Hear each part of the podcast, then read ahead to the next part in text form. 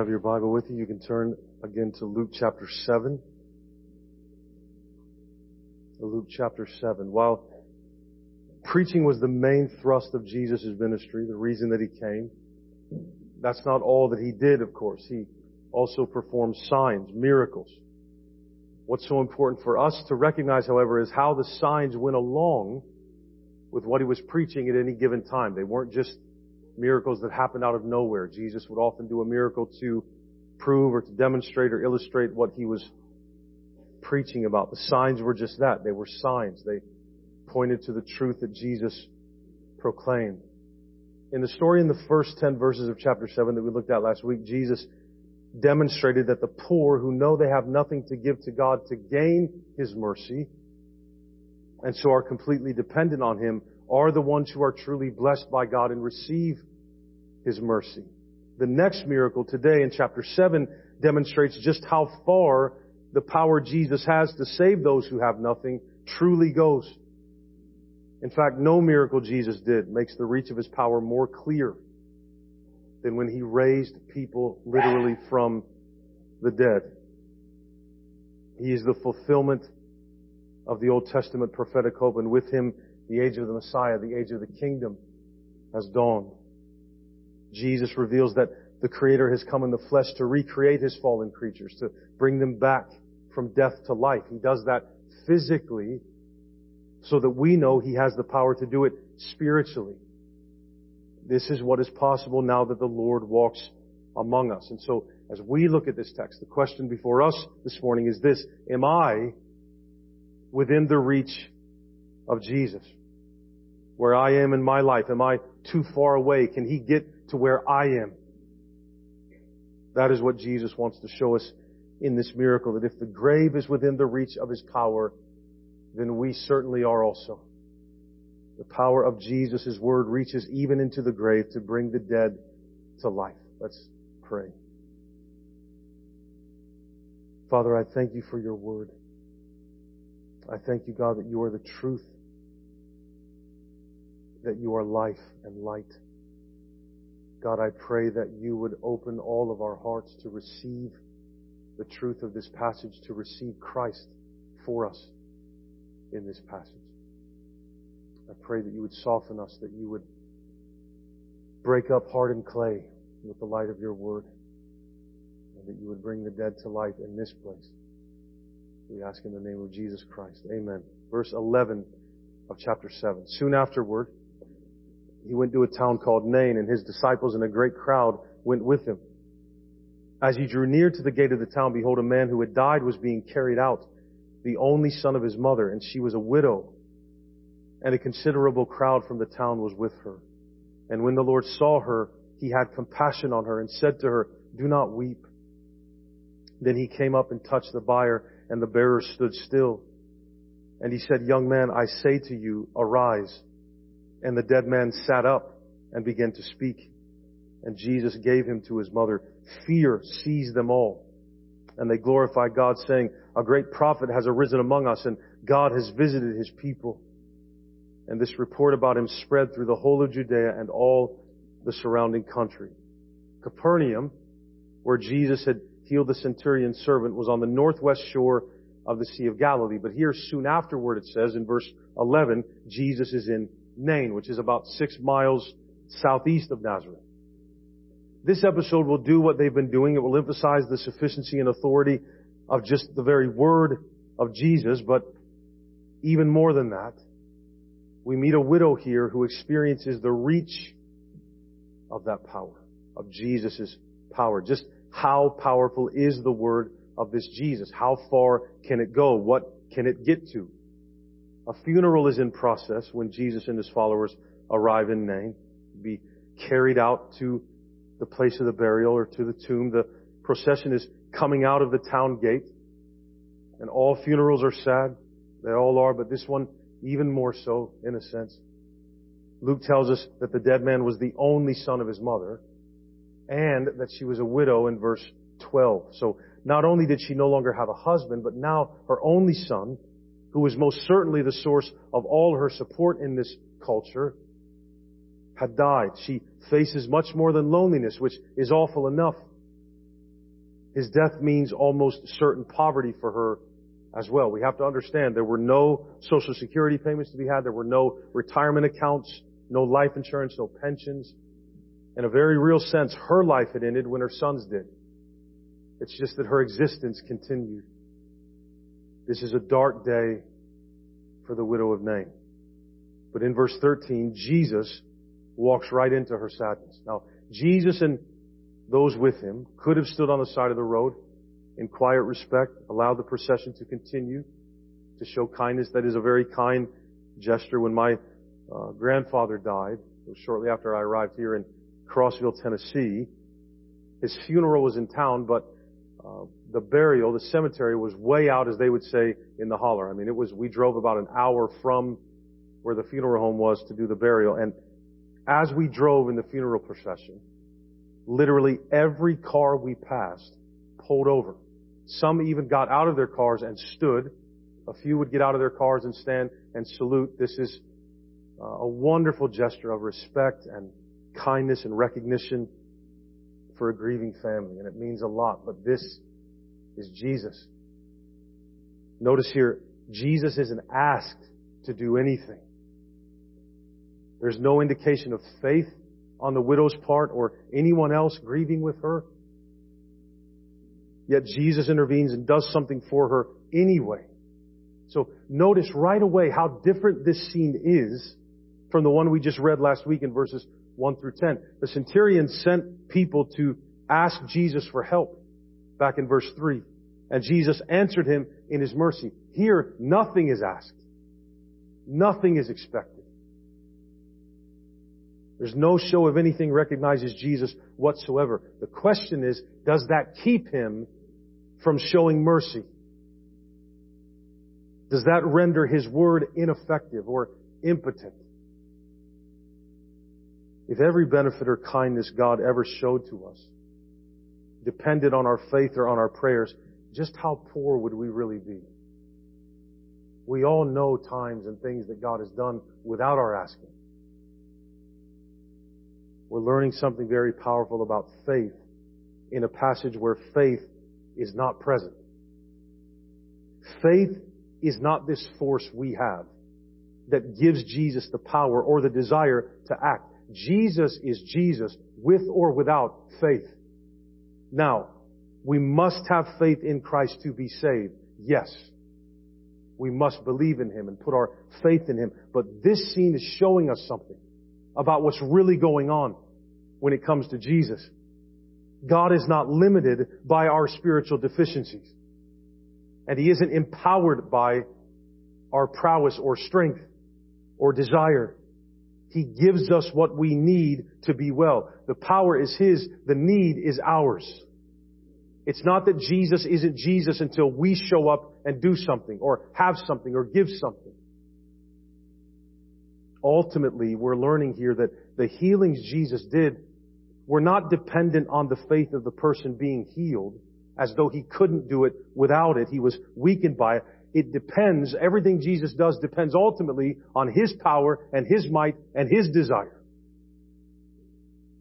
Jesus wants to demonstrate the reach of His power, the true extent of who He is and what He has come to do. So He goes to the place that, as far as we're concerned, is too late.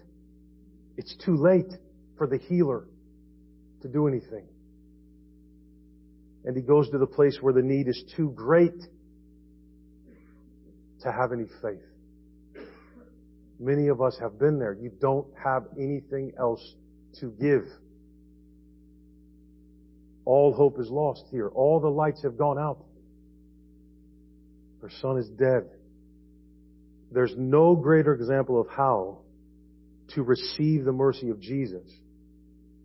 We must be utterly bankrupt of even the thought of offering any assistance. He doesn't need it. He doesn't require it. He doesn't want it. What does Jesus do when I have nothing? What can Jesus do when it's too late? Verse 13. And when the Lord saw her, he had compassion on her and said to her, do not weep. So at least in this story, what does Jesus have when we have nothing? Compassion. Compassion. Interestingly, very interestingly, this is the first time in the text of Luke, so far in these seven chapters, where he refers to Jesus as Lord. This is the first time the narrator does that in the Gospel of Luke. The Lord.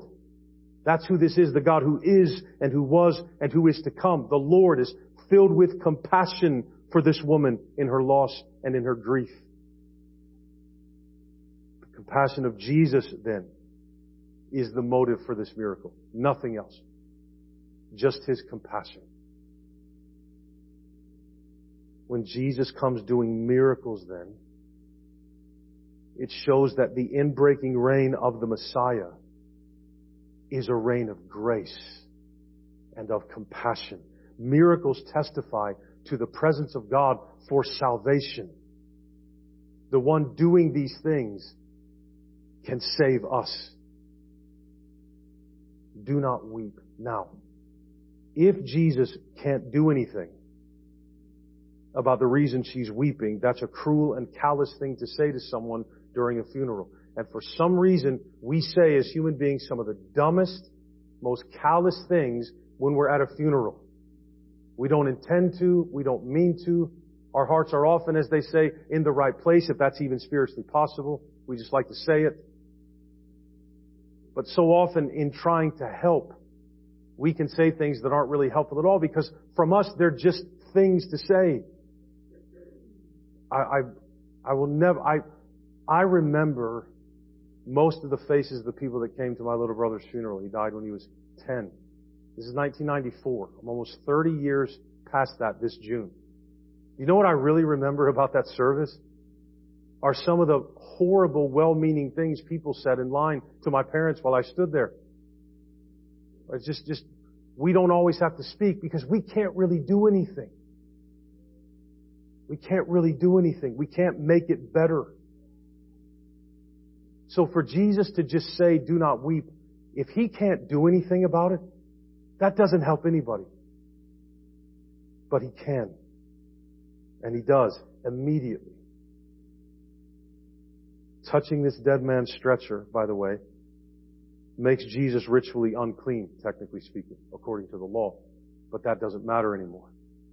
Because now Jesus cleanses what he touches that is unclean. It doesn't contaminate him. He purifies. He cleanses. So don't worry about Jesus touching you. It's not going to make him dirty. It's going to make you clean. So come.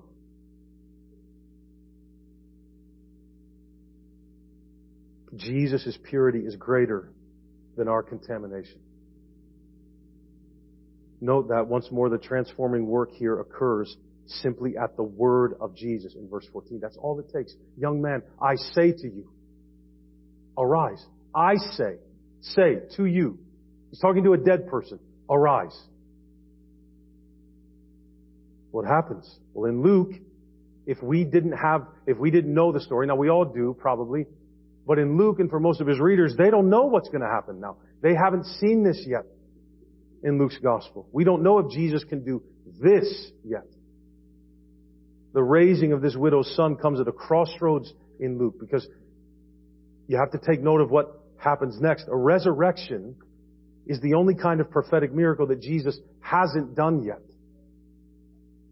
in Luke. It's also the ultimate statement that he is indeed the final prophet. He's the one who has come at the end of the ages. He is the Messiah. This miracle, a resurrection of someone who is dead, proves this finally.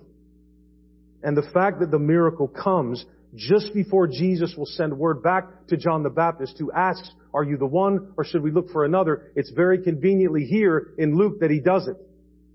I checked all the boxes of who this in time prophet is. I am the one. You don't need to keep looking. The authority of the Messiah will extend over all creation, even the grave. Is Jesus the one or not? Whether or not he can do this is what says it definitively. And verse 14. Then he came up and touched the bier and the bearer stood still and he said, young man, I say to you, arise. And the dead man sat up and began to speak and Jesus gave him to his mother. Yes, he is the one. It's Him. The centurion was right back in verse 7, wasn't he? But say the word. That's all we need Jesus to do. No matter how far away we are. We could be in the grave, spiritually speaking, physically speaking one day. When He speaks, the dead come to life. That's the true extent of just what the Word of Jesus does. It's one thing in verses 1 through 10 to restore a man who um, is at the point of death, right? It's another thing entirely to raise one who has already died. Jesus can literally keep people from dying. That's wonderful. But what about when the Grim Reaper has already visited? So we do need to see verses 1 and 10 and verses 11 through 17 together so that we realize Jesus not only keeps one from death, but has the power to restore even when death has already done its worst. We cannot let the significance of this canceled funeral go unnoticed. This miracle tells us that even death is within the reach of Jesus' power if he chooses. Even death. Being dead doesn't keep you from Jesus' power. It doesn't put you beyond the reach or the sound of his voice. It puts you beyond the reach of everyone else's, even the ones that love you the very most and deepest, but not his. Nobody loves like Jesus this miracle is really an acted out parable of what Jesus is going to do at the end of all things at his second coming. When he raises up all those who have died in the Lord before that day. First. Before anyone else. We might ask, why doesn't he do that now? For the same reason he didn't do it then. It's just not time yet. Clearly he can do it. That's 1 Thessalonians 4, 13 through 18. But that day will come. That will happen. Jesus restored some people to life while he walked on the earth, but he didn't go around emptying cemeteries. These episodes, like the one at Nain, were clues, they're pointers of what is yet to come. What does his coming really mean? Not just for the 33 years or so that he was here, but for all human history. What does this moment say about the end of time, about the end of all things? For those who die in Christ, as they're called in 1 Thessalonians, the dead in Christ are just that. They're still united to Him. And at the sound of His voice on the final day, they will come out of the grave to be united with Him in the air as He's coming down to the earth. And then we who are alive and remain, if we're in that number, will be caught up with them in the air. What happened at Nain does not take away the misery or the sadness of death for us. But it may take away the horror of it. Maybe the despair that destroys us. Maybe it can take that away. Because we know that death doesn't have the last word over anybody, actually. The coming of Jesus means death is simply not the final word. Verse 16. Fear seized them all and they glorify God saying, a great prophet has arisen among us and God has visited his people. I bet they were afraid. That would have been terrifying and shocking. By this point, it's known to everyone around them that this man is actually dead. Right? Enough time has passed. They're carrying him out for his burial. He's dead. And here he is alive. This would throw you for a loop. He's a great prophet indeed, but he's also much more than that. This episode now, it brings to mind two other miracles from the Old Testament, actually. In 1 Kings 17, 17 to 24, and 2 Kings 4, 8 through 37, in which, through the prayers of the prophets Elijah and Elisha, respectively there, two other sons were raised to life. Now in Nain, the Elisha incident from 2 Kings 4 seems especially relevant, though. Elisha's miracle, all those years before, occurred in a place called Shunem, which is on the south side of the hill of Moreh, at the end of the plain of Esdraelon. Nain sits on the north side of that hill, about two miles from Shunem. So I wonder if anyone remembered or heard about what happened just over the hill some 800 years earlier. But it's not apples to apples. The Nain episode is a little bit unique. In both the Elijah and Elisha episodes, the son's life was restored in answer to the earnest prayers and work of the prophet. There's nothing wrong with that. But at Nain, there's something more. Jesus doesn't pray. He commands the young man to come to life. This is not just a prophet. This is the prophet. He commands a dead son to live and he lives. What is Jesus doing here? He's showing us this is the one who we don't even know how many years before said, let there be light. And do you know what there was? Light. Just say the word. Genesis 1 3. Let there be light. And there was light. This is a prophet, but he's far more than just a prophet. He speaks life into being. And we're trying to do that as humanity, literally. Right? We're, we can do, I mean, AI, have you looked into this stuff? Artificial intelligence and what can be created? It's fascinating. I don't know if it's good, but it is fascinating. We're trying really hard to create life and command life and I suppose if we have tons of money and tons of raw materials and tons of scientists, we can pull it off. Tons of effort, tons of work, tons of sweat, tons of thinking of genuinely, amazingly smart, intelligent people. I'm not taking anything away from those that have the intellectual capacity to do such a thing, but why can't you just say the word? Because only Jesus is Jesus. Only Jesus has that level of authority. He can not only create life out of nothing, He can conquer death with His Word. We're both of those things, spiritually. Right? We don't have the power to raise ourselves. We don't have it within us to give what is needed in order to be made alive again. Once we're dead, it's done. And the Bible is clear that dead is what we are spiritually. So how are we going to get to Jesus? When we can't actually even do the one thing that He says we must do, and that's believe. We aren't doing that without the gift of faith. We need these stories.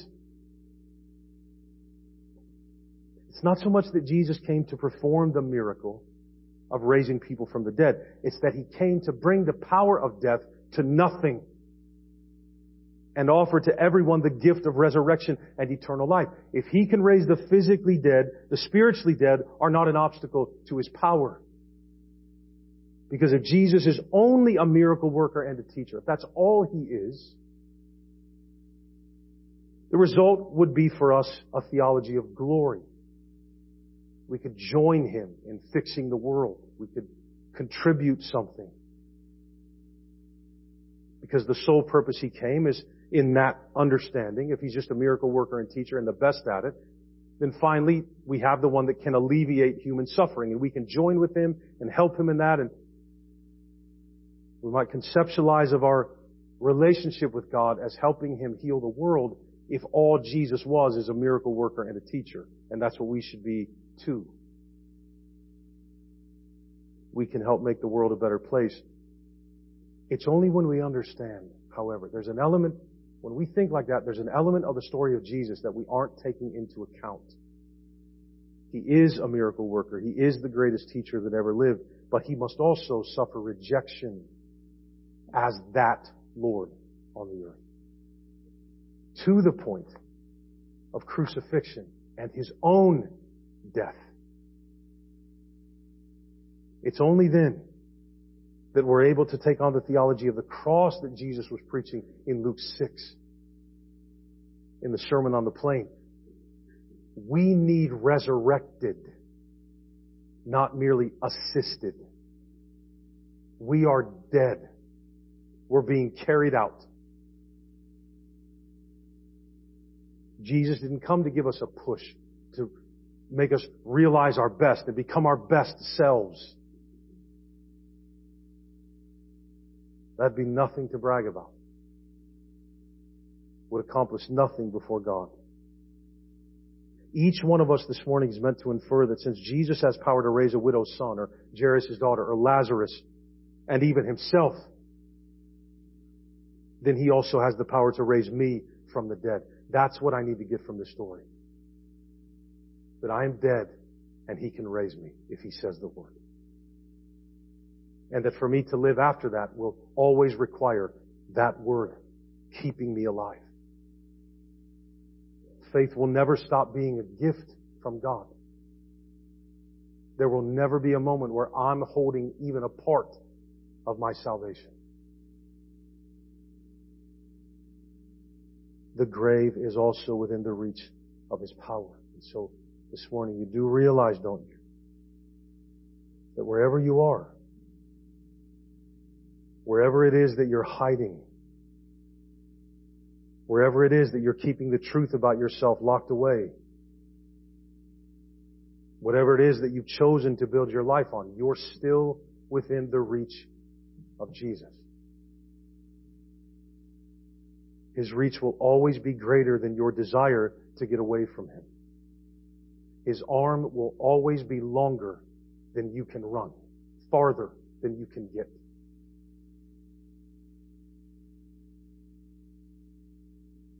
His grace will always be greater than your sin.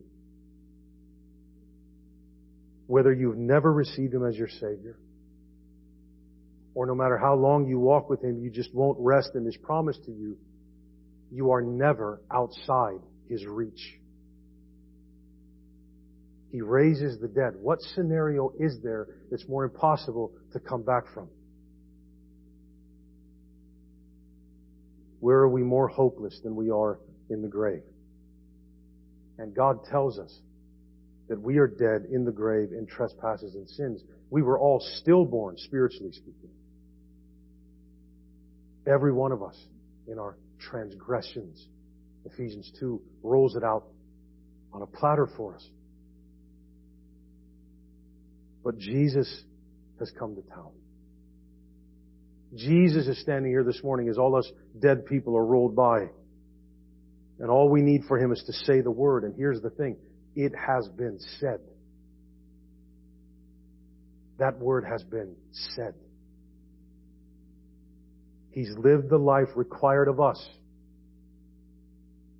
that we cannot live of perfect obedience to God, of never sinning, never cutting corners, never doing anything evil, ever. That's actually what God requires in the law. Perfection. Well, Jesus did it. We're saved not when we want to be perfect. We're saved when His perfection is credited to us as though it's ours.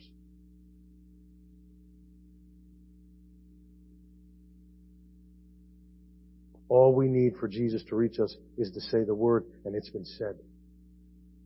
He's lived the life required of us that we couldn't live. He's gone to the cross to offer up that life for the forgiveness of our sins. It's in His death, in the pouring out of His blood, that that perfect life becomes ap- applicable to me.